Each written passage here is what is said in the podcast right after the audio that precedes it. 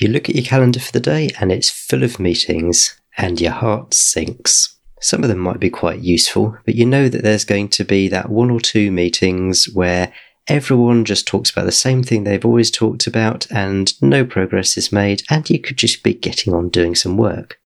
What can you do about this? How can you make meetings more productive, effective, and yes, enjoyable? That's what we're going to talk about in this week's episode. I'm Jeremy Cline, and this is Change Work Life.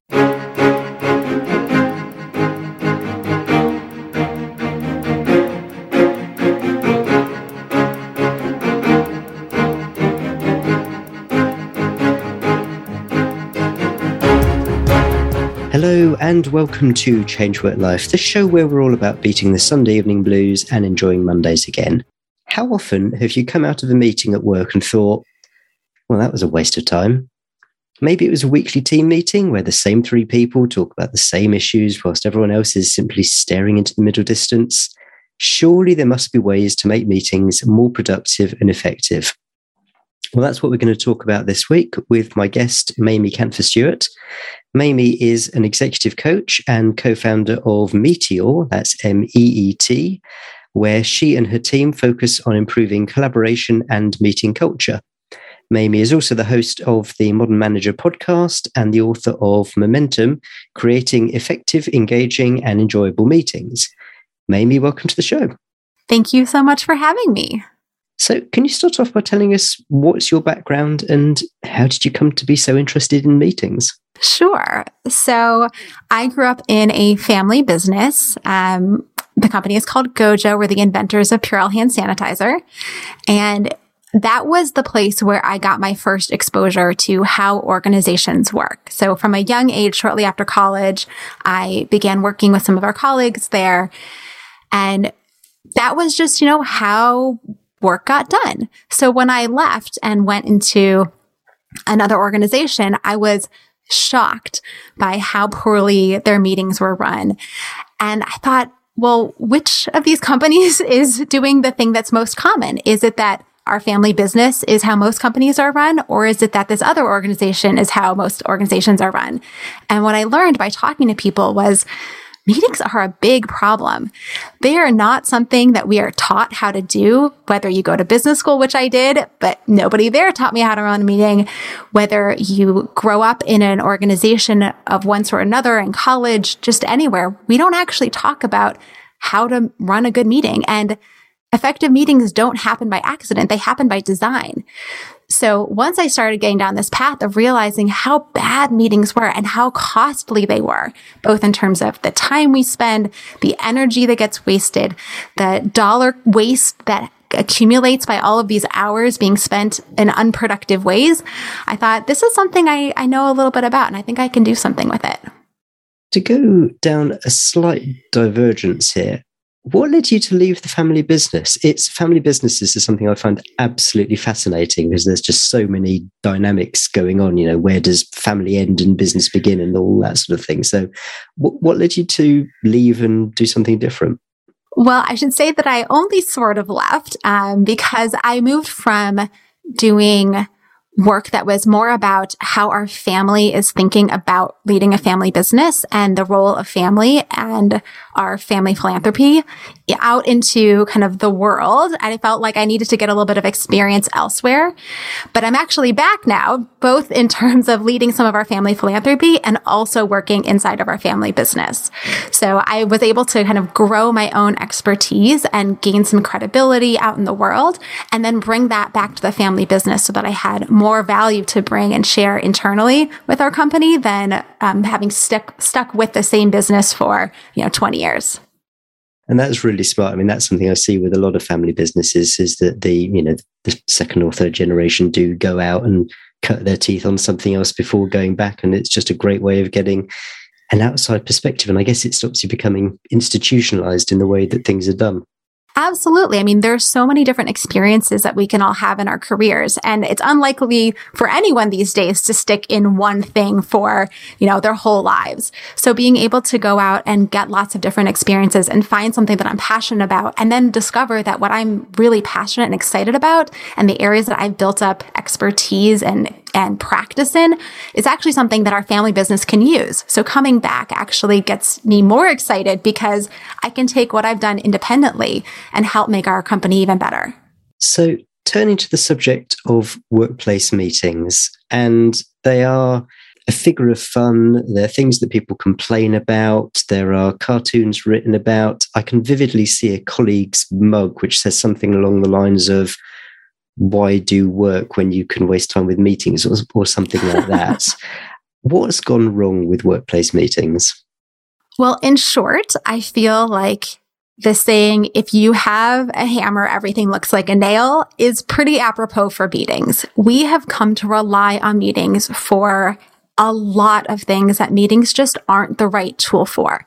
But with the advent of email and Slack and texting and chatting and I mean, all of these different communication tools, we haven't figured out the right way to use any of them. So we now have this whole suite of tools of which meetings are one, but we haven't actually taken the time to explore what are meetings best suited for? And then let's do those things in meetings. And what are other tools best suited for? And then let's communicate through those tools for those other things. So it starts with just an overuse or abuse of meetings as a tool. And then it gets into all the things that we need to be doing that we probably aren't to craft a productive meeting. Because again, they don't just happen. It actually takes thought and intention to make the meeting designed well and run well. So, picking up on what you just said, what are some of the things that meetings can be used for or should be used for? And what are some of the things that perhaps they shouldn't be used for?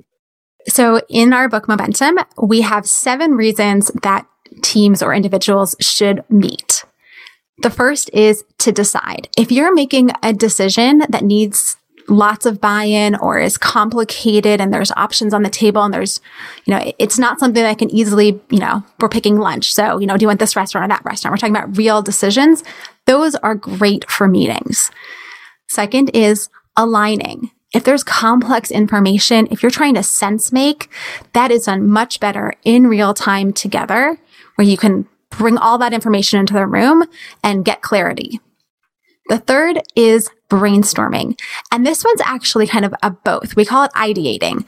So sometimes you can ideate ahead of time separately, individually, and then come together and refine it. And other times it's best to do it in the room because you get that energy going. You build off of each other's ideas.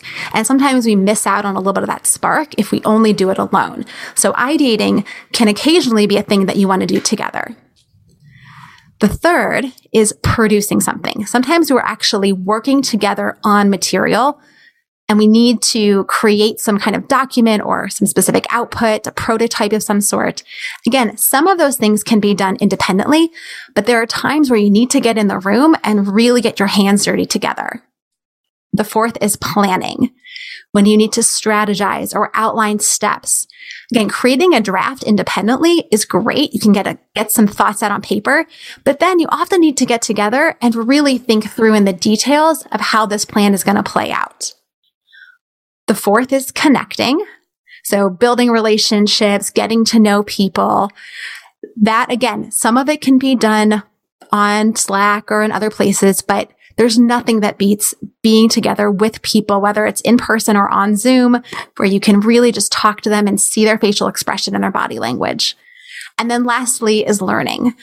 There are times where we are trying to get feedback. We want to see how people use a product. And so we want to observe them. We want to learn from them. We want to gain insights and understanding. That often happens best in a meeting. Now, the thing that you don't want to do in a meeting is just report, right? Just information share. If you are simply communicating one directionally, that does not need to happen in a meeting. That can happen as pre-work for a meeting. You can record a video or an audio message and share that out. But most of the time, meetings are really about the back and forth, right? That's what makes them a unique tool in our toolbox because everything else we have is pretty much asynchronous. You have to kind of take turns and they happen over time. But a meeting brings people together really quickly in real time to have that back and forth dialogue. And so you don't want to do things in your meetings that are one directional. You've mentioned some of these tools already, but what are the alternatives to meetings that people can think of? I mean, is it things like email, instant messaging? Are there any other things that perhaps people haven't thought of? Yes. So the typical ones we all know of of email and instant messaging.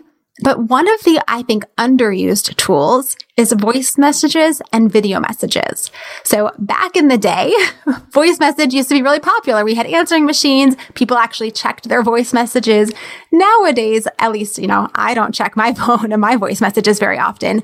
And I think that's a, maybe a generational thing, but we underutilize the modes that record as speaking, which is so important because you actually get a lot from someone's tone, from their pacing, from the energy that they're displaying.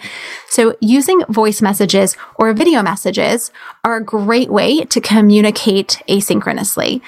And with video, you can also record a presentation or your screen. So you could record whatever presentation you were going to give in the meeting, just record it to yourself and then share that video. It's pre work and let people spend the 15 minutes hearing you explain the slides on their own time. And then when you get into the meeting, you can now focus on the conversation. So I highly recommend voice and video messaging as a tool that could be added to our toolbox. And you're talking about deliberately delivering video messages or voice messages here. You're not talking about trying to phone someone and going to voicemail and leaving them a message that way. You're talking about setting out to leave these kinds of messages? Absolutely. So sometimes an email is great, right? You type out a quick message and you can send it over and, and the person will get to it when they get to it and that's fine. But sometimes it's hard for us to write what we're thinking. That could be because we have varying levels of comfort with writing. It could also be because there's just a lot of stuff going on in your head and trying to organize it into a well-written email that someone else can understand just feels really hard. It's those moments where you might pick up your phone and record a voice message that says something like, so I want to talk through this and here's what I'm thinking and here's what happened. And I'm not sure what the next steps are. And I'd like to meet with you to figure this out.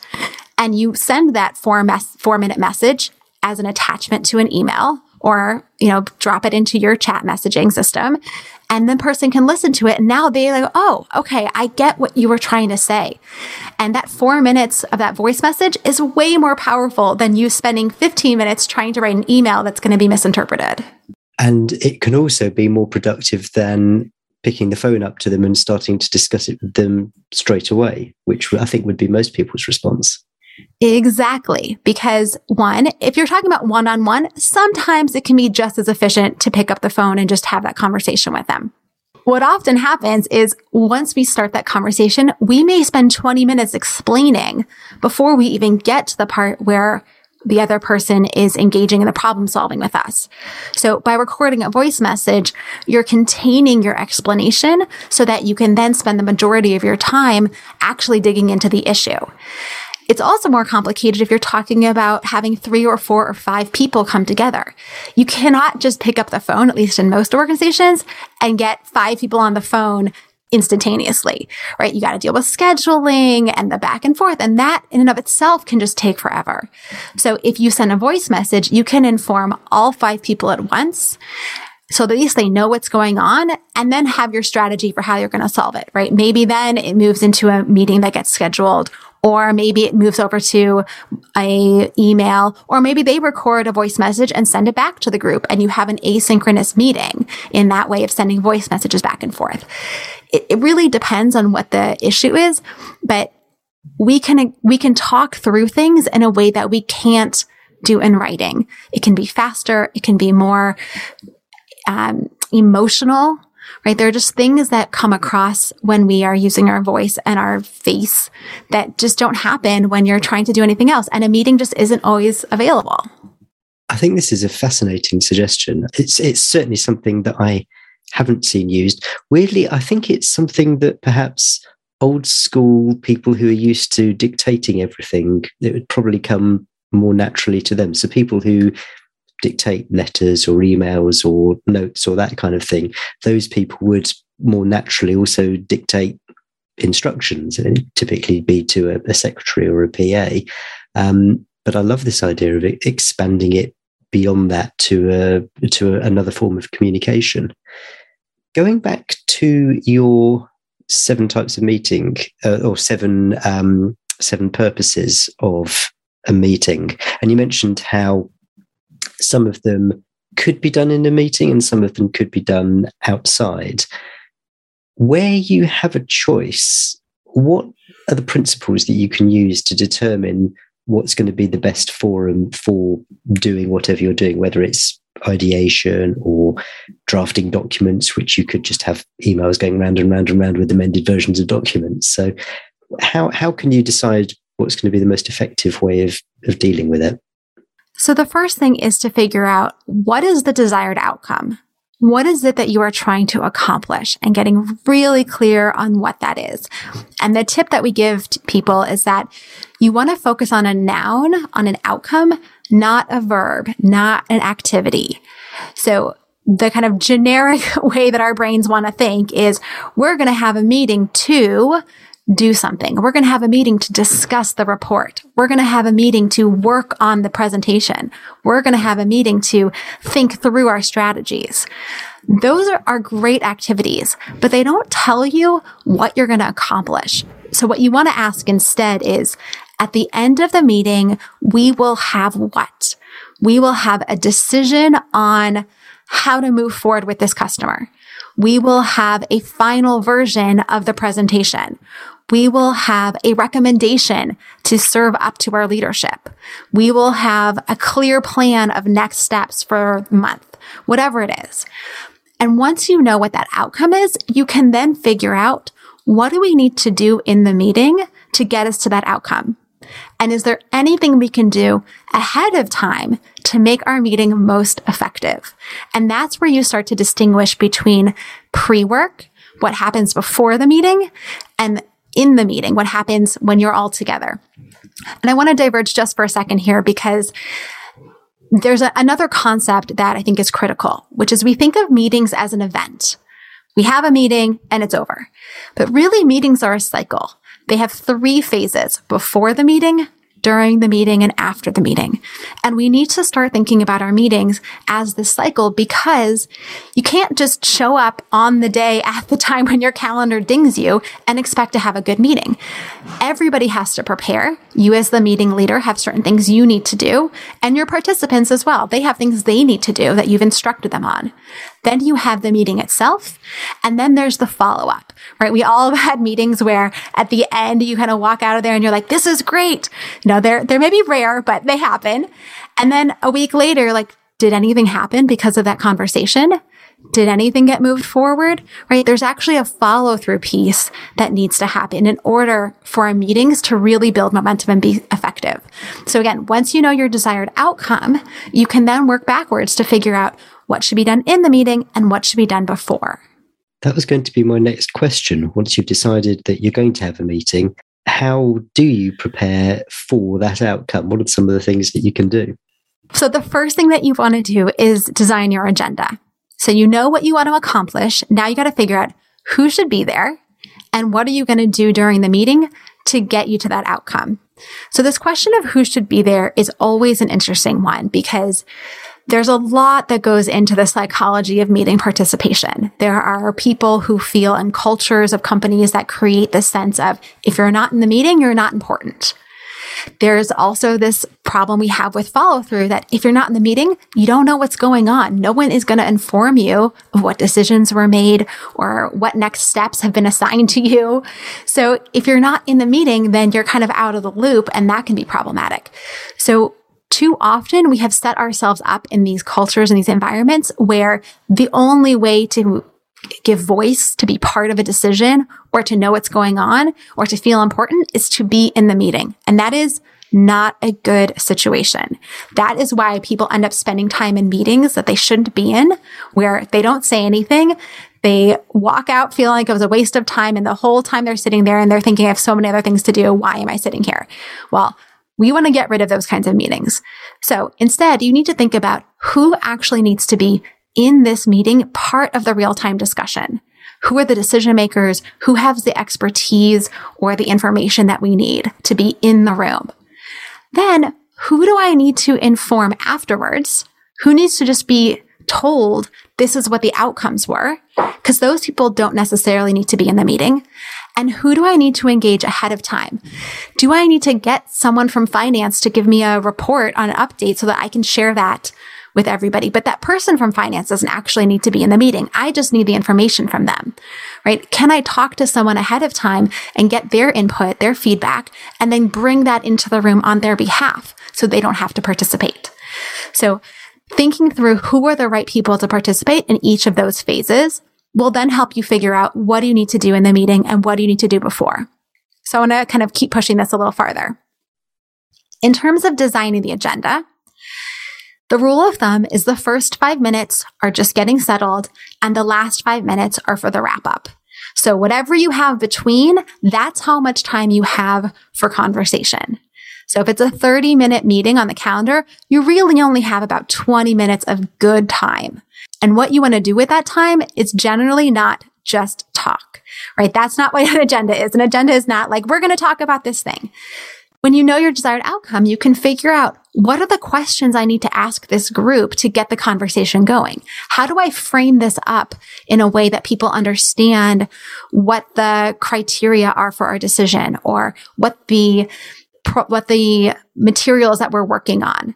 So you can have your time in the meeting be designed in a way that's going to lead you through from point A to point Z. So for example, let's say you're working on a document and you want to have a final draft so that you can send it off to the client and be done.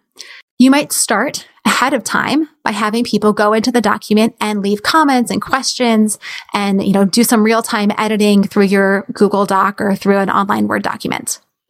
That could be the pre-work. That's what you're asking people to do to prepare for the meeting is to put their thinking into the document. Then you come into the meeting, you have your little welcome and you clarify this is why we're here today. We are here to finalize this document. So you want to be really clear about that desired outcome you're driving forward. And then are you just going to sit there and look at the document and go line by line? Is that how you're going to go through? Have you already gone through yourself and highlighted the areas where there's discussion needed?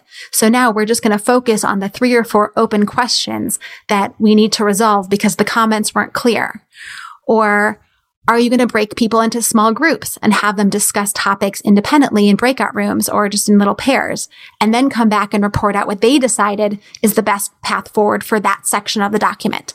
There are different ways we can design our time together that is more than just talking at each other back and forth, but is actually designed to get us to that desired outcome. So I just said a lot. So I'm going to pause for a second.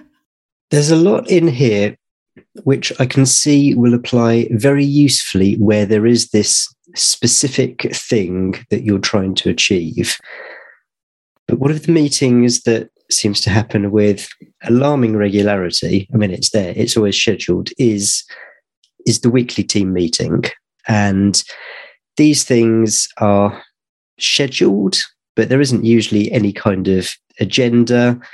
Um, typically there might be, you know, the, the team leader going, So, how's everyone doing? Is everyone busy? And you never get a response from everyone, uh, particularly the question, you know, is everyone busy? You'll get someone saying, Oh, yeah, no, I've got all this going on. Or, oh, you know, I could take on an extra bit of stuff, but the, the leader never necessarily gets information out of everyone. And then the leader might give a few house notices. Um, and then maybe there's some discussion on what people are working on, you know, and it, it, it can be relatively rambling in nature um, and not very satisfactory. Um, now, you mentioned connecting being one of your purposes of having a meeting, and clearly there is value in getting teams together, especially when so many of us have been working from home, working virtually. But what can you do to make these sorts of meetings, these team meetings, more effective? How do they fit in with the um, the, the framework that you've just been describing? Yeah, I love this question because we all have these dreaded weekly team meetings or monthly team meetings that just never feel like they're worth the time we spend on them. So I'm going to kind of go back to where we started, which is the first thing you need to do is figure out what is the desired outcome for this meeting series? Why are we meeting every single week? Is it simply to build relationships? because we just want to be closer to our team members. We want to have time built in where we can just connect with them on a human level. And I actually had one client for whom that was exactly their reason. And they realized that meeting during the week for an hour to do these report outs was not actually helping them build those relationships. So they shifted away from a weekly team meeting and instead started doing a monthly gathering right after work where the boss brought in pizza and they had drinks and they just hung out from 5 to 6 p.m. just chilling because that was actually the best way for them to build relationships. And that only takes one hour once a month instead of an hour every week where people are bored out of their minds. So you got to know why you're having these meetings. And again, it may not be fully to focus on relationships. There may actually be some work that needs to get done. For example, I have a team that I'm managing right now where it's our way to stay aligned, right? Aligning is one of the reasons to have a meeting. And sometimes we just need to be in front of each other to say, here's the things that I'm thinking about. Here's what's on my mind and here's what I need from you. And we're just going to kind of make sure we're all on the same page here. And it can happen in email. It could happen in a chat system, but sometimes things get lost there. The nuances get lost. So having time and we meet every other week for 45 minutes and we start at the beginning of the meeting by building our agenda. We say, what's on your mind that you want to share or that you need some feedback on or you need some help with?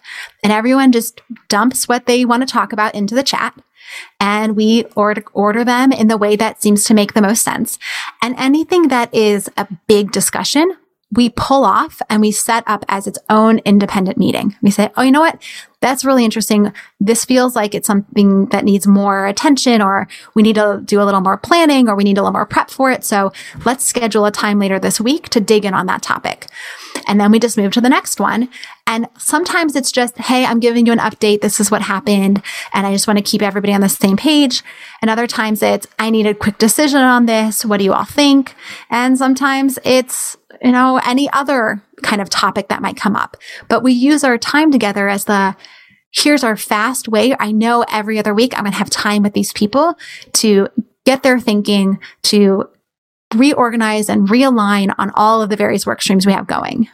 Is there a danger that these meetings end up becoming more work or certainly more work than people are expecting? But if people, I suppose, have the expectation that these meetings are going to be an hour a week, and now there's this prep time beforehand, what do we want to talk about, all that kind of thing, I can start to see resistance in doing things this way because it's starting to seem like more work. Yeah, this is a big one, right? I had a client a couple years ago who told me it took them 15 minutes to plan an agenda and that was too much time.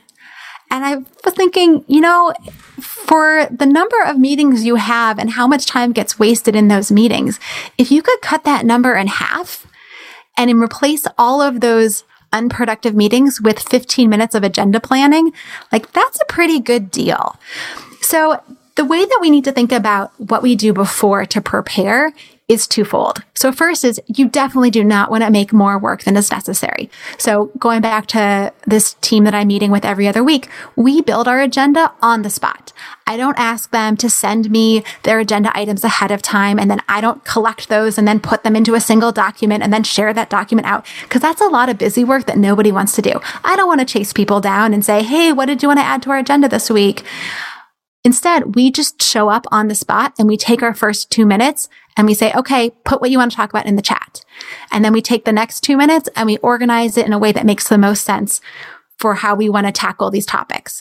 So yeah, we spend five minutes at the beginning of the meeting getting organized, but that's okay because we didn't have to do anything to prepare for that meeting. We did our preparation in real time at the start of the meeting. Now that's very different from a meeting where you have a big decision that you need to make or you have some sort of ideation and you're trying to brainstorm a list of new ideas or get clarity on something. In those meetings, if you show up without an agenda, if you show up without having done the pre-work, you are going to waste so much more time with a conversation that's wandering, where you're not really sure where, what you're trying to get to. And at the end of the meeting, those are the ones where it feels like, What did we accomplish? Was this worth our time? So taking 15 minutes ahead of time to be thoughtful and do the planning and get people to pre- be prepared for the conversation means that one, you'll discover sometimes you didn't actually need a meeting. And that's okay. You don't have to have meetings just to have them. If you don't have a clear path to get to the outcome you want, a meeting may not be the right choice. It may be that, oh, wow, actually, I could just send a voice message. Or, hmm, I could put together three slides and send them in an email, and that'll actually get me everything I need. I don't need to have a meeting. So do the preparation because then your meetings will be more effective and you can have fewer of them. And how do you stop meetings getting taken over? I mean, let's say that I mean, this is a, a real life situation where you might have a discussion of a technical point, something that's come up, and you know, oh, I'd like to discuss this with the team, and then you end up with the two people who just, or two or three people who end up discussing the technical point, and people either retain interest or they kind of lose interest and lose focus, and then start gazing off into the middle distance. I mean, what are some of the techniques that you can introduce to stop that happening? Yeah, I actually have a whole training on managing meeting behaviors because there are some very common poor behaviors that we see in meetings. And it's not always easy or obvious how to deal with them as a team leader, as a meeting leader. So in that particular instance, right, two people go off on some little detail out in the weeds and it's starting to feel like, mm, this is not so relevant for this whole group. So one of the easiest ways to interrupt a conversation like that, where you're kind of going off in some detail is to just ask the group, say, Hey, I'm sorry to interrupt. I think this is really important, but I'm not sure that we need to answer that point right now. Is this something that the two of you could take offline so that we can continue with our agenda? Just ask, right? People don't want to be told, what you're talking about is not important.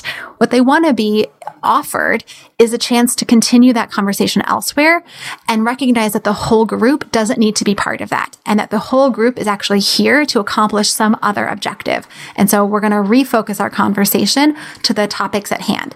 And it's helpful when you have an agenda that you're following because that can become your tool to say, Hey, we have this desired outcome. Hey, we'd only planned to spend five minutes on this and we've now gone over. So I just want to check in and see does this need to get, does this detail need to get resolved right this minute? Or can we actually put it on pause while we tackle the rest of our agenda that I've outlined? I think just the idea of having an agenda for team meetings would be quite um, revelatory for many people. Turning it the other way, what are some of the things that you can do to make sure that everyone does contribute, especially where they're being asked to contribute? So, again, the, the question oh, is everyone busy? And three people answer, and then the team leader moves on, and there's people kind of going, "Oh, it's a bit late for me to answer that question now, isn't it?"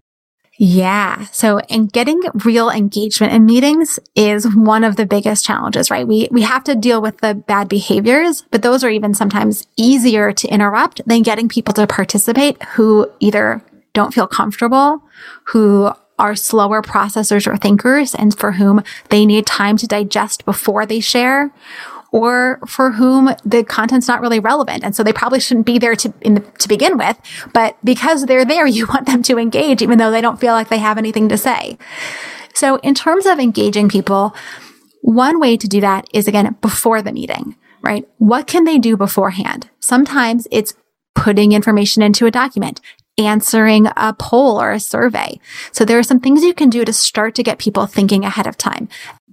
So one of the things that you can do is have people engage ahead of time. So sometimes that might be reading some materials or watching a video. So they've had time to think and they can come in prepared to share their ideas. You've given them that time to process.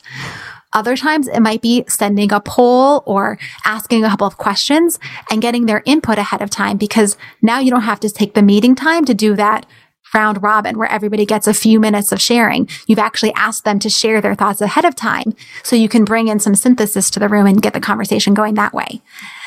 If you're meeting in person, you can use sticky notes. If you're meeting over Zoom or some other technology, you can use the chat. You can use other kinds of tools that, that allow for online collaboration and real time input. But one of the best ways is to give people the opportunity to share without having to take turns all the time, right?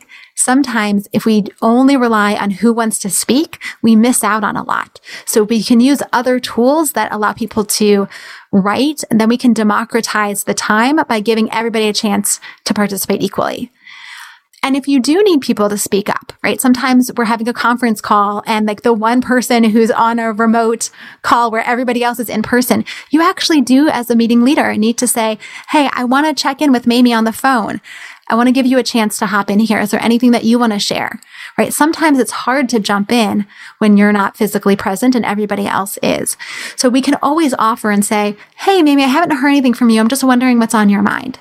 So those are a couple ways. And then the last one I'll say, and this one's actually one of my favorites, is to use a tool called the checkout, which is something you can do in your last few minutes of your meeting. And you can set the stage as the checkout is the time for everyone to share anything on their mind. So if you have not yet had a chance to jump in, if there was something that we spoke about in the first six minutes of the meeting, but you've been munching on it and you always kind of felt like, eh, it's not really a good time to share because we're past that. Now is the time. It's the round robin. Everyone has a chance to speak. And if you have nothing to say, then you can just say like, I'm all good, nothing to share. But if there's something on your mind about anything related to this meeting topic at all, now is the time to say it. You don't want to say it in the hallway. You know, you don't want to write an email to one person and say, I can't believe I didn't get to share this thing. Share it now. It's the, it's the chance where you have to say anything that you haven't yet had the chance to say. I love that idea of the checkout. I'm definitely going to think about that one some more. You've touched on what I just wanted to briefly discuss at the end of our chat, um, and that is hybrid meetings, because we're now at a stage where a lot of people are, well, a lot of organizations are reverting to this hybrid model where some people are going in the office, some people are working from home. People aren't always in the office on the same days. So, the regular Wednesday team meeting, you might have two thirds of people in the office and a third of them joining somehow, be it on a, a, a video conference or by phone or or whatever. What tips can you share to make those meetings as effective as though everyone was in the room together? So this might sound a little silly, but the first suggestion is that everyone join remotely if not everybody is in person.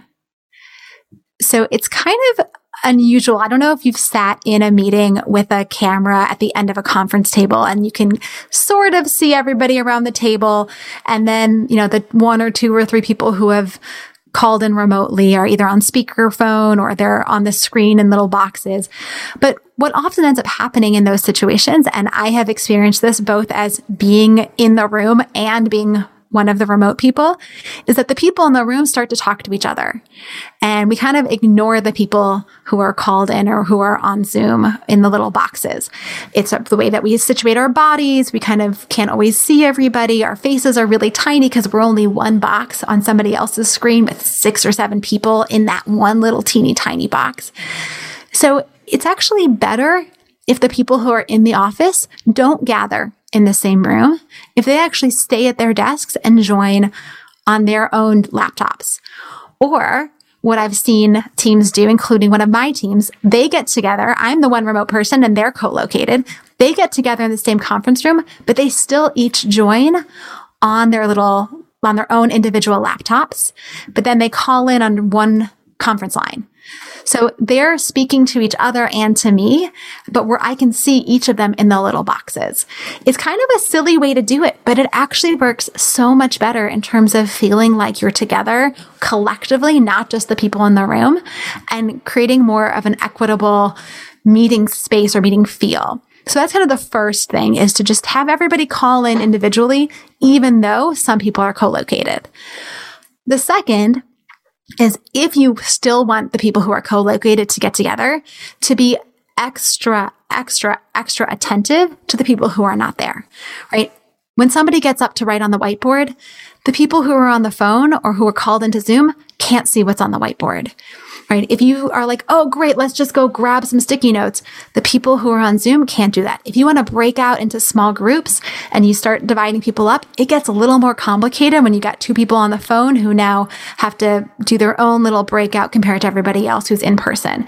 So things just get more complicated. And that means as a meeting leader, you need to be more prepared for how your meeting is going to run, what activities you're going to do, how you're going to design that time, and being thoughtful about what that means then for people who are called in or people who are in person. And during the meeting, you have to be more attentive to making sure that you're getting that broad engagement, that you're including the people who are virtual and getting their thoughts and making sure that they're following along as you're having the conversation in person.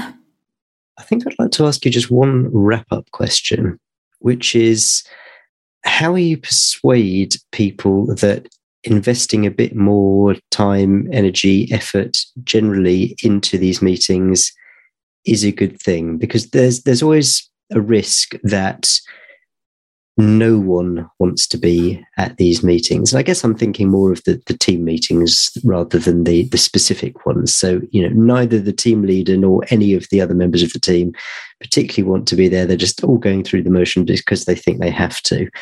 Um, what are some of the arguments that listeners can take away to their leaders and their teams that to persuade people that doing this a different way is a worthwhile thing to do? Well, if I had a really good answer, I feel like we would have solved the world's problems with meetings already. So I'll give you a couple of the answers that I've heard resonate for different people. And so the first is to talk to people about their meetings. What do you love about meetings? What's working for you? And what is not working for you? How do you feel about your meetings in general? And almost always the person will say, you know, I really like these meetings and they're working great. And I love getting a chance to be with my team. And I love it when we like walk out and there's just so much energy. And I really like get frustrated by these other meetings. These ones, they just don't seem to be working well. Or, you know, I, I just, I feel like my calendar is run by meetings all day long. And I just, I wish I had more time at my desk. So start with helping them see their own pain points. And that will then give you a chance to build off of what they're saying to reinforce, well, hey, maybe there's something we could do about those meetings. And you don't have to tackle all your meetings at once. Maybe it's just starting with the team meeting, saying, you know, hey, like, I get it. That team meeting can feel like a real drag. Maybe we could try revamping it. So start with what they're seeing as the pain and focus in on, on solving that problem. The second approach, which I've seen work, is a more logical kind of numerical approach, which is, you know, look at your calendar, calculate how much time you're spending in meetings, calculate how many of those meetings you think are good use of time and how many people are there. And there's actually some online resources you can search for meeting calculators that will tell you the cost of your meetings. And you can then have a conversation about, Hey, I'm spending 26 hours a week in meetings, or we collectively as a team are spending, you know, 112 hours a week in meetings across all of us. What do you think would happen if we could cut that in half? How much more productive could we be if we could meet half as often because we could actually make our meetings more effective so we wouldn't need as many? So sometimes that kind of argument works better. And then thirdly is to say it's an experiment can we experiment with something? You know, we are constantly trying to improve how our products work, how our customer service is, how, you know, we go to market, whatever those things are. What if we tried to improve our meetings? Could we just try an experiment and see what would happen if we did XYZ for, you know, three weeks? If we changed the format of our team meeting for three weeks and then we could check in again and see how it worked. You know, what would happen if we took the next quarter and instead of meeting every single week, we met once a month? And in between, we had some sort of dashboard and everybody was responsible for completing the questions in the dashboard. And that's how we stayed in touch. Could we try that? So sometimes offering to take the lead on an experiment and positioning this as part of your kind of ongoing improvements or ongoing innovations can be a way to get your, your team or your boss excited. I love that idea. I think it's a brilliant one. Maybe apart from your own book and podcast, can you recommend any other resources that people can look into if they want to dive into this subject a bit more deeply? Absolutely. So one of my other favorite meeting books is by a woman, Elise Keith, and it's called Where the Action Is. And it's also a book on effective meetings. She takes a very different approach in her book than I do in mine. So I recommend them together. I think they're a wonderful complement to each other. Um, so it's a, it's a fast and fun read, although it is quite thick, but it's called Where the Action Is by Elise Keith. Brilliant. I'll put a link to that in the show notes. Where should I send people if they want to find you? Where's the, where's the best way they can get hold of you? Well, if you're interested in meetings, I would say go to meeteor.com, M-E-E-T-E-O-R.com. And for everything else that I do, meetings plus all the other fun things that managers are responsible for, check out themodernmanager.com. That is my podcast and has all kinds of other information for managers. And you can find my contact information there as well. Brilliant. I will put links to those in the show notes as well. Mamie, thank you so much. There is a wealth of tips. Um, thank you so much for coming on and sharing them. Well, it was such a pleasure. I love talking about meetings, especially when I know that people who are listening are going to go off and help make meetings and help make work a place that everybody gets to thrive at. Okay, hope you enjoyed that interview with Mamie Kanfer Stewart. It won't surprise me if you picked up from that interview that the weekly team meeting is one of my personal bugbears. Yes, it's nice to get all of your colleagues together, but quite often I just feel like we have this meeting for the sake of having the meeting without necessarily needing to meet or having a clear idea what we're meeting for. I really liked what Mamie was saying about defining the purpose of the meeting, and I guess the trick is making sure that you stay close to that purpose what Mimi was saying about making sure that you've got a desired outcome, which is expressed as a noun rather than a verb, that sounded brilliant to me. So lots of tips which hopefully you'll be able to take forward into your workplace. As usual, there's full show notes at changewithlife.com forward slash 117 for episode 117. That's changewithlife.com forward slash 117. And it would really help me out if you could leave a review for the podcast. If you go to changewithlife.com forward slash Apple, A-P-P-L-E, that's changewithlife.com forward slash Apple, that should take you straight to Apple Podcasts, and it'd be amazing if you could leave a review. A five star review would be awesome, but if you could leave a review there on Apple Podcasts, that will help other people know that this podcast is worth listening to.